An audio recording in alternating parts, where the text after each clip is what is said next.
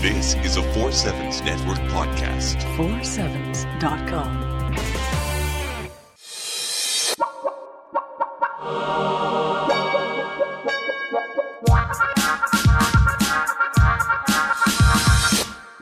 The Sniffer.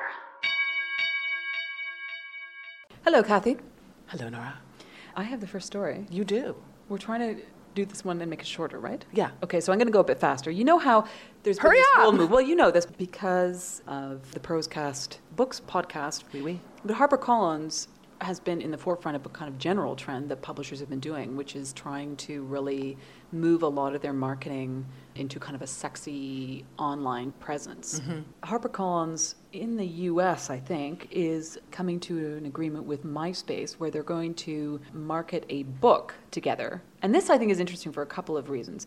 MySpace, clearly, this is part of their move to becoming more of a media company and less of a social networking company, which is, I think, is a very smart Yeah, move. you said that in your note. I thought that was a good observation. Yeah, because they're doing a bunch of things like this, right? I mean, they're doing a lot of like entertainment industry Because stuff. it's all the band stuff. Building Everybody, up off yeah. the band stuff. Yeah, and certainly uh, they're still bigger than Facebook, but still, it's clear that in terms of strict social networking, they're not on the cutting edge the way Facebook is. Yeah. It- The book is going to be called MySpace Our Planet Change is Possible, and it's going to be released on Earth Day in 2008. It's aimed at youth, and the whole idea is that it would be about what you can do to help the environment, but interspersed with environmental tips from MySpace users. I think that's a good idea. Remember we were talking about We Are Smarter Than Me? Yeah, It's the about every- collaborative written book. Yeah, the only thing I wondered about was is I saw that HarperCollins was doing a, a run of 200,000. That's the sort of thing I'd access online. I don't think I'd buy the book. Would you? I did wonder, is that the kind of thing that you, where something is really informational, would you really buy the book? I don't know. Unless if it's got like environmental tips and stuff that you actually would want a hard copy to take outside if, to build your windmill or, or mm-hmm. whatever. But I think people. I guess it depends. If they have 200,000 environmental tips from MySpace users, Yeah, but that's going to be. first of all, anyone who contributes a tip is going to buy a copy of the book because Oh, that's the nature of human vanity. We're just like that. Yeah, I wasn't sure that I would really. That's a good idea. My brother got roped into something like that because he said, "Oh, Connor's having a poem published," and I said, "That's great. That's Yeah. my nephew."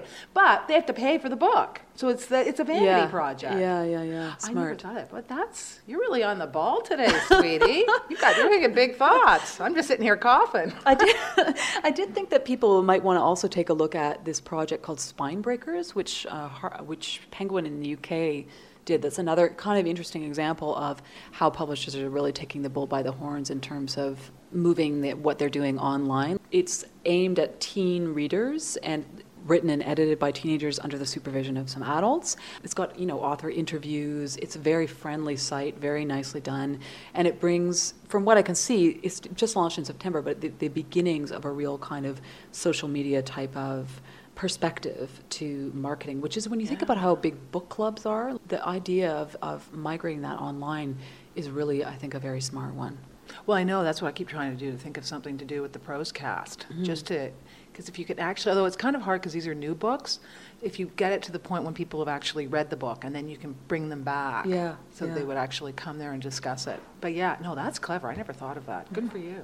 Thank you. Nora gets an A plus. She gets Gold star. she gets four gold stars today. And you get four gold stars because I you're cough? bringing me good news about fashion. I did. I thought we were finished. No, No. I do. This is something that I saw um, online from the Paris Fashion Week. Right. Is is that you know that we've had all frill frill and Mm-hmm. just girly girly girly girly. Well, very very clean st- lines, straight lines are coming back, especially with Yves Saint Laurent. They they have a beautiful collection. It's all very sort of a Katharine Hepburn a la for, 30s and 40s. Oh wow, that sounds fantastic. You know, like with sort of like the zoot suit, Mm-hmm. um, shoulders, and then very cuts in very much to the waist, and then with the long pant with the big cuff, the big chunky cuff on the Oh, I bottom. love that look. And as one final thing, this is just sort of a little um, update for how you might want to be. Is the dog sniffing at you or something? No, I don't know what he's doing. He's he looks sad. Are you sad? Ruth? No, I think he wants you to pat him.